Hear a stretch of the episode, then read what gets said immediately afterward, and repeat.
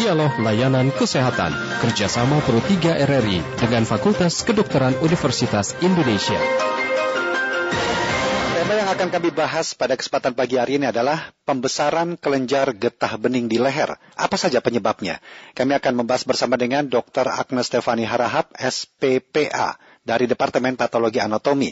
Dan kami nanti undang Anda untuk dapat berinteraksi di 021 352 3172, 021 384 4545, 021 386 6712, juga dapat melalui WhatsApp kami di 081 399 399 888. Segera kita mulai dialog layanan kesehatan. Selamat pagi, Dr. Anas, apa kabar? Pagi. Assalamualaikum Pak Rudi. Waalaikumsalam. Sehat, ya, Alhamdulillah sehat. Mudah-mudahan Dokter Anas juga sehat nih dok ya. Iya, puji Tuhan. Ya. Terima kasih telah diundang hari hari ini ya. Sama-sama, baik. Dokter, tema kita pembesaran kelenjar getah bening di leher. Apa saja penyebabnya? Sebenarnya yang ingin ditanyakan dulu, getah bening itu apa sih dok? Ya, jadi uh, kelenjar getah bening itu adalah uh, suatu kelenjar yang sebenarnya terdapat di uh, seluruh tubuh kita Pak Rudi.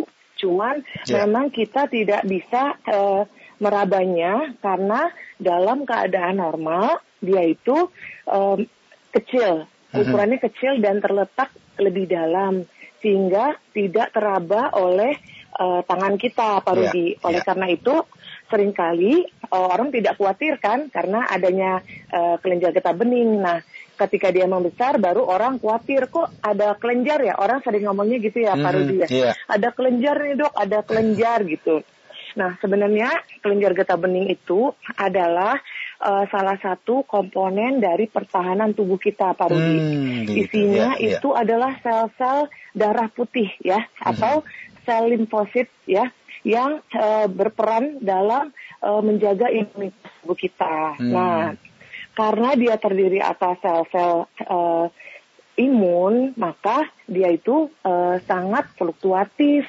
atau dia sangat dipengaruhi oleh kondisi sekitarnya yeah. gitu. Jadi apabila ada peradangan dia bisa ikut membesar. Namun apabila dia dalam keadaan resting maka dia akan mengecil gitu. Mm -hmm. Jadi kelenjar getah bening itu sebenarnya ada di seluruh tubuh kita ya dan disatukan dengan saluran limfe ya, maksudnya dialirkan uh, lewat saluran limfe, kemudian dia itu untuk pertahanan uh, tubuh kita gitu. Yeah di masing-masing organ ya Pak Rudi. Ya.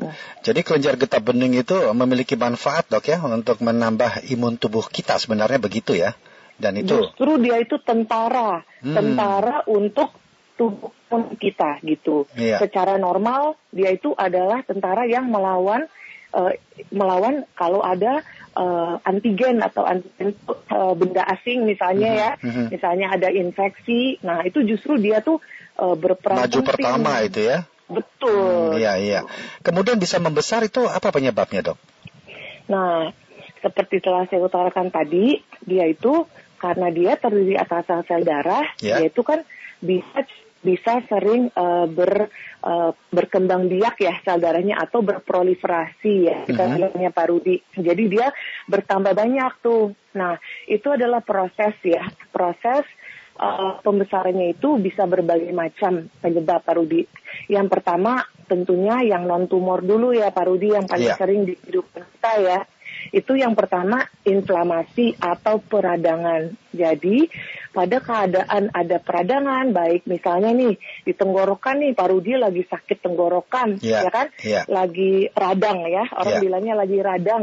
Maka uh, kelenjar getah bening yang ada di tenggorokan uh, dia itu kan melayani daerah situ gitu Pak Rudi. Jadi mm-hmm. kelenjar getah bening dia tuh kan melayani area tempat dia berada. Misalnya kelenjar getah bening daerah tenggorokan maka biasanya dia adanya di leher Pak Rudi. Yeah. Terus misalnya kelenjar getah bening di ketiak mm-hmm. dia maka uh, mengamankan area yang di area ketiak gitu. Jadi dia itu sifatnya per uh, area Pak Rudi. Mm, yeah. Nah, yeah, jadi yeah. kalau kita sakit tenggorokan maka bisa kita mengalami pembesaran kelenjar getah bening di area leher yeah. karena dia memang uh, mengaliri uh, area leher ya Pak Rudi yeah. sehingga oleh itu uh, misalnya ada inflamasi. Nah, ketika ada inflamasi, kelenjar getah bening akan berespon. Yang pertama dia begini, oh ada peradangan nih, ada infeksi misalnya bakteri ya, Pak Rudi ya. Ada infeksi bakteri nih. Nah, dia akan uh, mulai ancang-ancang dulu. Oh, saya kenal nggak bakteri yang ini? Mhm, Oh, ternyata mhm. saya belum kenal nih bakteri yang ini. Nah, kalau dia belum kenal, dia akan mulai berproliferasi. Dia membentuk follicle lymphoid Mhm. ya, yang isinya sel-sel limfosit atau sel darah putih yang lebih banyak. Nah, karena dia bersifat lebih banyak, maka kelenjarnya itu membesar. Seringkali juga sakit. Nah, karena dia berespon terhadap adanya antigen asing itu. Nah, apabila misalnya eh, inflamasinya itu, oh saya udah kenal nih, udah pernah datang dia, misalnya si eh, bakterinya saya udah pernah datang. Nah, dia mengaktifkan sel-sel yang sudah ingat atau dibilang namanya sel memori Mhm. untuk eh, untuk bisa eh, menghancurkan. Intinya sih sebenarnya untuk bisa mengeliminasi si eh, benda asing atau antigen Iya. eh, tersebut gitu, Iya. eh, Pak Rudi. Iya. Nah, itu kalau inflamasi ya, boleh saya lanjutkan? Silakan, Pak silakan Rudi? dok. Ya, silakan. Nah, yang kedua, ada juga infeksi-infeksi ya, infeksi atau peradangan yang langsung mengenai kelenjar getah bening.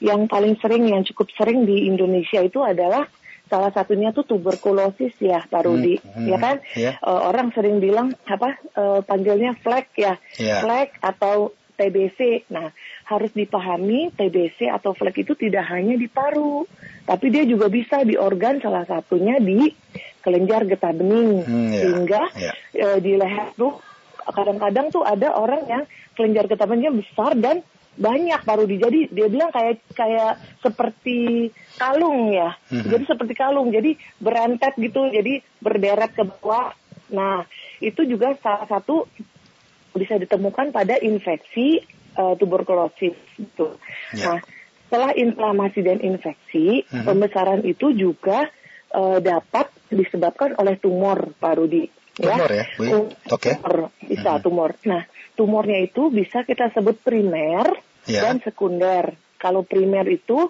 dia memang eh, asalnya dari kelenjar getah bening. Ya. Eh, Pak Rudi sering dengar, misalnya ada yang bilang kanker kelenjar getah bening Iya, gitu. iya, pernah Nah, dengar itu. Iya, atau kita biasanya sebutnya limfoma, Mhm, ya, mhm. limfoma. Nah, itu adalah sebenarnya keganasan yang asalnya dari sel limfosit, Pak Rudi. Hmm. Nah, harus diawasi kalau misalnya kita merasa eh, sepertinya kelenjar ini membesar, tapi tidak hanya satu dan membesarnya cepat gitu. Ke- eh, minggu lalu baru setengah senti, Ya. tapi sekarang sudah dua senti. Nah, segeralah datang ke dokter terdekat ya. Eh, boleh ke dokter apa aja sih Pak Rudi penyakit dalam Mhm. atau dokter umum dulu untuk screening juga boleh gitu.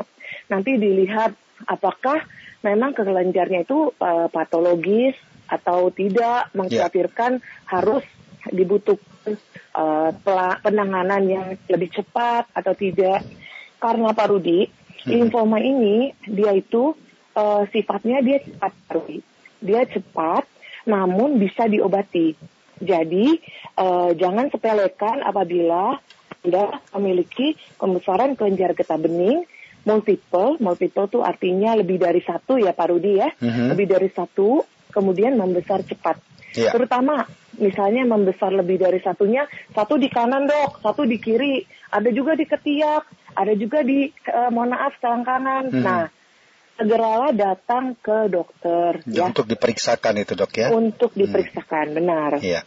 Jadi memang ada tiga faktor dari sisi inflamasi atau penyebab uh, membesarnya kelenjar getah bening itu atau infeksi dan juga dari tumor dok ya.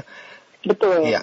Tetapi uh, kita tidak bisa mengenal secara kasat mata ini uh, pembesaran dikarenakan apa? Tidak bisa itu dok ya. Harus melalui pemeriksaan ya.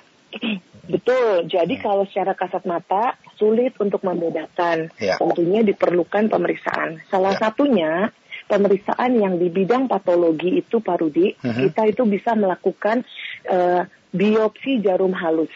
Nah, biopsi jarum halus ini Pak Rudi menurut saya sangat bermanfaat karena dia itu mudah, murah dan tidak menyakiti pasien. Hmm. Dia jarumnya halus sekali, Mhm. lebih halus dibandingkan kalau Pak Rudi periksa darah. Oh. Nah, jadi dia itu tidak apa tidak menyakiti pasien dan ya. efek sampingnya, komplikasinya sangat minimal. Nah, itu juga dilakukannya sangat sangat cepat ya Pak Rudi. Hmm. Setelah tusuk, udah pasiennya boleh pulang dan aktivitas seperti biasa gitu. Hmm. Nah, setelah ditusuk itu sebenarnya di biopsi jarum halus itu kita sudah dapat gambaran kira-kira penyakitnya pasien ini apa. Baik. Jadi bukan yang pasti ya Pak Rudi, iya. bukan yang definitif, namun kita sudah dapat gambaran memperkirakan oh, dok ya. Iya benar. Hmm agaknya tuberkulosis nih dok gitu ya. atau agaknya limfoma hmm. yang tadi atau peradangan itu, biasa gitu. begitu ya dok ya? Betul. ya hmm. jadi kita bisa estimasi agaknya uh, demikian ya. nah tentunya kalau diagnosis definitif atau ya. diagnosis pasti itu harus dioperasi. Baik. Gitu. Iya. Baik dokter Renas kita terima dulu pendengar dok ya sudah ada dua nih yang ingin bertanya pagi hari ini. Yang pertama ada Pak Iskandar di Madura Jawa Timur. Selamat uh, pagi Pak Iskandar. Ya pagi. Iya, silakan ada Dokter Agnes, Agnes Pak. Ya, selamat pagi dok. Ya, yang saya tanyakan untuk proses penyembuhannya itu berapa lama kalau sudah terjadi apa tuh namanya tuh uh, pembesaran kelenjar getah getah gening ini ya? negara getah bening gitu. Baik. Itu prosesnya penyembuhannya apakah lama apa bisa ditangani dengan cepat gitu. Ya makasih selamat pagi. Ya terima kasih Pak Adi Madura kemudian Pak Udin di Boyolali. Selamat pagi Pak Udin. Pagi ya. Assalamualaikum warahmatullahi wabarakatuh. Waalaikumsalam warahmatullahi wabarakatuh. Silakan Pak Udin ada Dokter Agnes. Dokter Agnes. Ya, uh, apakah kelenjar getah bening itu termasuk penyakit kronis? Abis itu penyakit tersebut biasanya dialami oleh uh, orang yang umurnya berapa tahun. Demikian terima kasih. Assalamualaikum warahmatullahi wabarakatuh. Baik, Waalaikumsalam warahmatullahi wabarakatuh. Dari uh, silakan dokter mungkin bisa langsung dijawab. Ya, terima kasih Pak Rudi. Uh, selamat pagi Pak Iskandar, semoga uh, sehat ya Pak uh, saya akan menjawab pertama Pak Iskandar uh, hmm. menyatakan ya, uh, berapa, berapa lama, lama penyembuhan ya, ya. Uh, Pak Rudi. Tentunya uh, penyembuhannya tergantung penyakitnya ya Pak Rudi. Apabila dia itu suatu inflamasi yang misalnya karena tadi saya sebutkan ada sakit tenggorokan, maka dia ada membesar di leher, ya. tentunya penyembuhannya tidak lama. Apabila radang tenggorokannya sudah resolusi atau sudah membaik, maka kelenjar getah sendiri ya dengan sendirinya akan mengecil. Jadi hmm. tidak perlu diobati yeah. uh, atau kita obati primernya ya Pak Rudi. Yeah. Tapi kalau untuk tuberkulosis tentunya pengobatannya panjang ya, mm-hmm. uh, minimal enam bulan.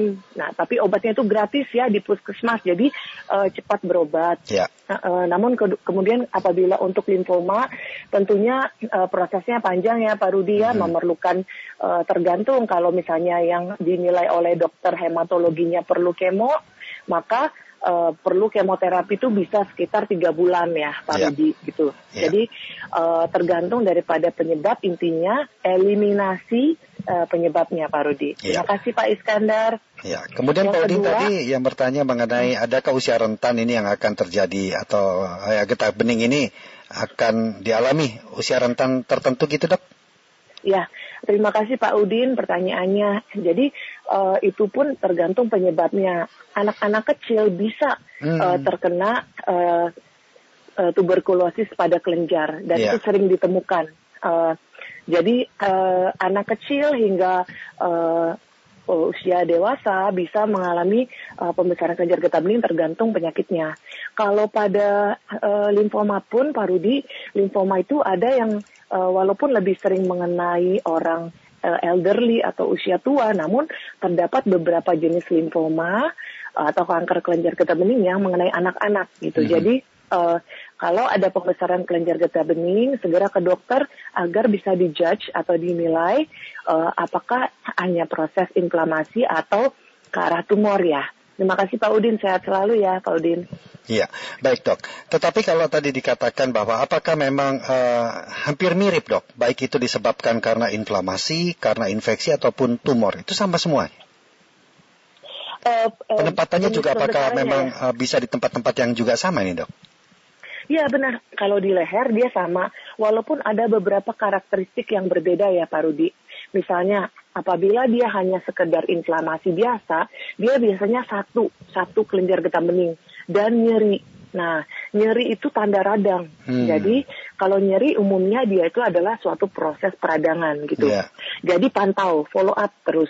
Namun, apabila dia membesarnya cepat, kemudian dengan ukuran yang tidak normal, istilahnya besar sekali 5 cm misalnya ya Pak Rudi. Mhm. Kemudian multiple atau dia eh, banyak dan bergerombol ya, kita bilangnya bergerombol, maka eh, eh, awasilah eh, datang ke dokter untuk dijudge. Jadi eh, kelenjar getah bening yang cepat membesar, eh, banyak, bergerombol, kemudian pada lokasi yang eh, misalnya ada aksila juga, ada selangkangan juga, itu kita perlu untuk berhati-hati. Demikian, Pak. Rudi. Dan apakah semua eh, rumah sakit ataupun eh, bisa bisa memang atau ada alat yang tadi dokter katakan untuk mendiagnosisnya? Ya, untuk yang biopsi jarum halus ya Pak Rudi. Iya. Ya, jadi biopsi jarum halus itu sangat eh, mudah dan sangat mudah digapai. Dokter umum pun dapat melakukan eh, biopsi jarum halus untuk dokter umum yang sudah terlatih ya, Ya. yang sudah eh, istilahnya sudah kursus ya, gitu. Eh, tapi memang eh, biasanya dia dilakukan oleh seorang dokter spesialis patologi anatomi seperti eh, saya dan rekan-rekan Pak Rudi. Mhm. Kita tuh ada di seluruh rumah sakit, kita ada gitu ya. Kalau misalnya eh, Bapak Ibu datang ke puskesmas dan dirasa ada benjolan, eh, sebenarnya tidak apa-apa apabila dokter umumnya mau eh, melakukan hal demikian gitu. Ya. Namun apabila dirujuk pun eh, juga eh, boleh gitu. Jadi itu eh, sangat umum, cepat, mudah, murah ya Pak Rudi ya. Menurut saya sangat eh, baik pemeriksaan eh, biopsi jarum halus itu Ya. untuk deteksi awal. Ya. Baik Dokter Agnes, terima kasih sudah berbincang dalam dialog layanan kesehatan COVID-19 di pagi hari ini. Semoga apa yang disampaikan tadi uh, menjadi manfaat buat kita semua dan pemahaman yang lebih yang baru lagi buat kita juga. Terima kasih Dokter Agnes. Terima kasih Pak Rudi, sehat-sehat Iya. selalu. Salam Selamat sehat juga. Selamat kembali beraktivitas. Selamat pagi dokter. Terima kasih. Iya. Demikian tadi Dokter Agnes Stefani Harahap, SPPA, Departemen Patologi. Dan terima kasih untuk Anda yang sudah berpartisipasi dalam dialog layanan kesehatan COVID-19 kerjasama Fakultas Kedokteran Universitas Indonesia dan RRI.